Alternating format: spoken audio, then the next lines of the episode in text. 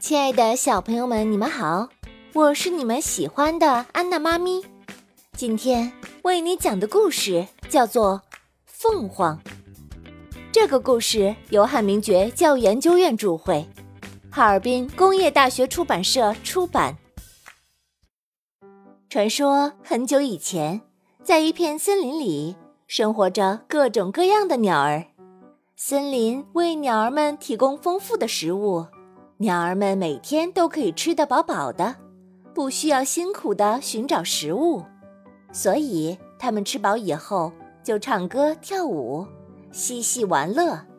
它们当中有一只鸟儿显得有些不合群，它长着灰白色的羽毛，看上去很普通，但是它不像别的鸟儿那样吃饱了就去玩儿。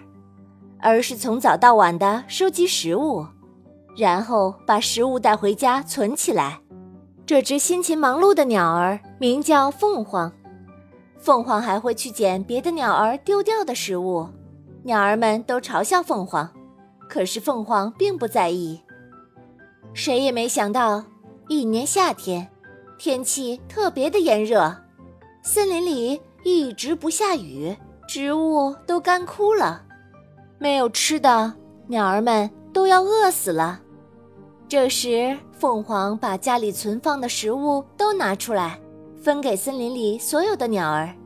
靠着凤凰的食物，鸟儿们都活了下来。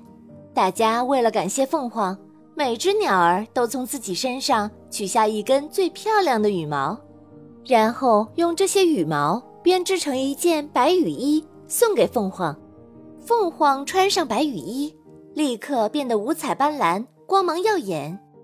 鸟儿们一致推选凤凰为百鸟之王。